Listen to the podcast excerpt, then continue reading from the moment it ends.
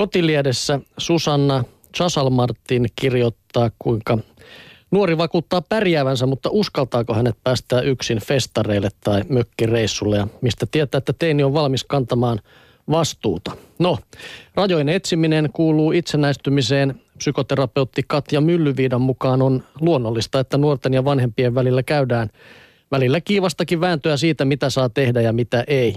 Nuori kun tuntee itsensä jo lähes aikuiseksi, vanhemman mielestä nuori on vielä lapsi. Ja tähän voi lisätä, että kyllä se nuori on omasta mielestäänkin lapsi aina silloin, kun se sopii. Kannattaa muistella, minkälaiset rajat tuntuvat itsestä nuorena turvallisilta. Kun aikaa on kulunut, asian osaa todennäköisesti nähdä paremmin. Jos tuntuu, että omat rajat olivat aikoinaan liian tiukat, osaa ehkä oman teinin kohdalla olla joustavampi ja päinvastoin myllyviita vinkkaa. Siihen, minkä ikäisenä nuori saa mitäkin tehdä, ei valitettavasti ole yksiselitteistä vastausta. Yksi voi olla valmis viettämään päivän festareilla luotettavassa seurassa 13-vuotiaana, toisen on hyvä antaa odottaa muutama vuosi tai enemmän. Tärkeintä onkin tarkkailla teiniä jokapäiväisessä elämässä. Jos hän toimii vastuullisesti ja itsenäistymistä on harjoiteltu pikkuhiljaa, rajat voivat joustaa.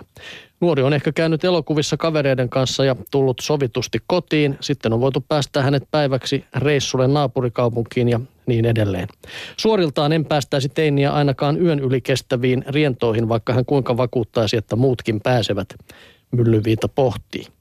Yksi asia on selvä. Ennen rajojen löysäämistä teinin täytyy osoittaa olevansa luottamuksen arvoinen.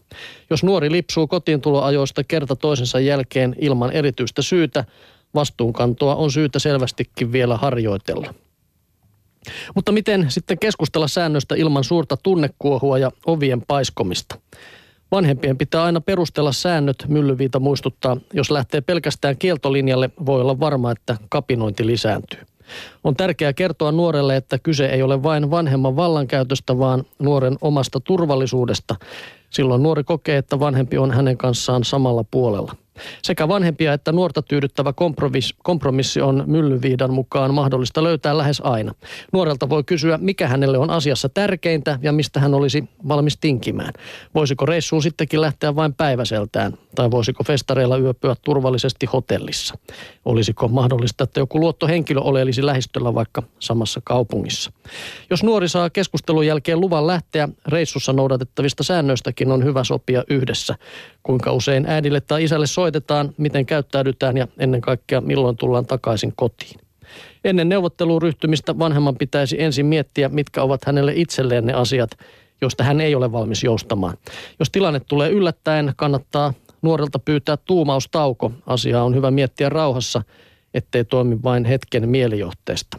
Tärkeää on sekin, että molemmat vanhemmat ovat samoilla linjoilla mahdollisesti myös kavereiden vanhemmat. Nuoren vetomukseen siitä, että kaverin vanhemmat ovat jo luvanneet, ei kannata myllyviidan mukaan luottaa suoralta kädeltä, on parasta soittaa ja kysyä asiaa. Kannusta vanhempia pysymään kuulolla lapsensa kavereista ja tutustumaan heihin. Silloin teini osaa olla avoin itsekin, näin psykoterapeutti Katja Myllyviita Kotiliesi lehdessä. Joo, kyllähän tuo kuulostaa aikamoiselta. Kaukana on ne ajat, kun soiteltiin lisäaikaa No milloin oot, minkä ikäisenä oot päässyt itse yön yli jonnekin reissu? Ootko festareilla ollut tämmöisellä? No nykyään kyllä, on sen verran mm. ikävuosia karttunut. Kyllä, kyllä, mutta verran. oliko aikoinaan taisteluja? No äh, muistan ensimmäisen askeleen joskus kesällä, kun menin, äh, tykkäsin olla teltassa yötä kesät. Niin, niin se taistelu, että voinko mennä, kun mä sitten vaihtelin sitä teltan paikkaa tavallaan. Kuitenkin kohtuullisen pihapiirissä, mutta juu, juu. se oli se ensimmäinen.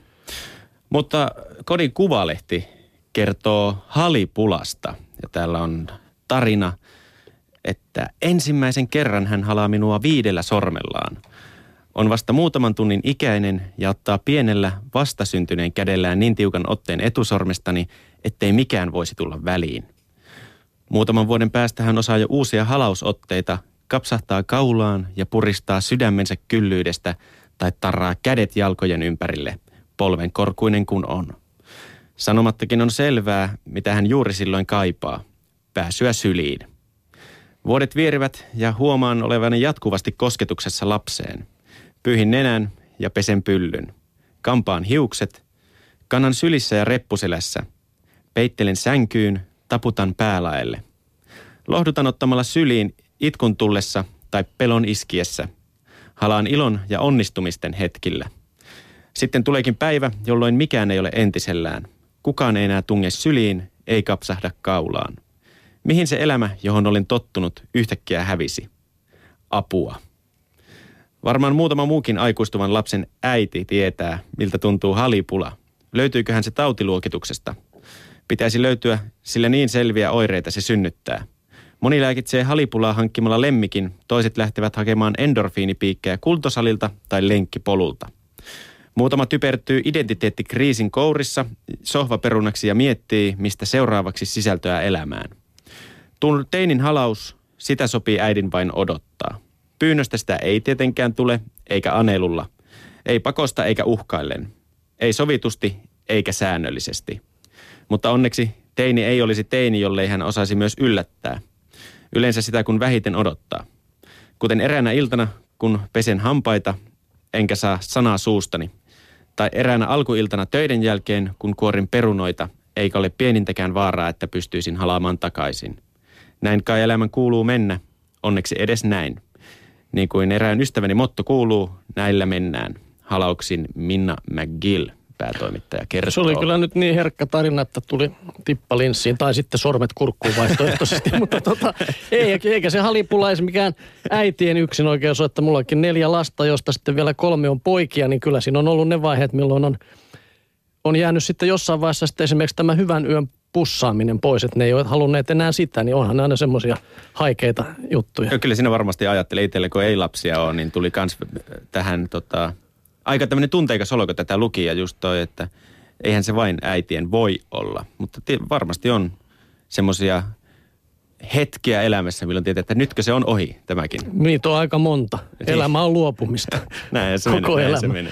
No otetaan tähän vielä kauniiksi lopuksi Lapsen maailmanlehdestä sen päätoimittajan ja myös Lastensuojelun keskusliiton toiminnanjohtajan Seppo Sauron kirjoitus, kuinka Suomi on tällä hetkellä kurillinen maa, sitä vaaditaan joka paikkaan. Talouteen, kouluun, nuorisoon ja vanhempiin.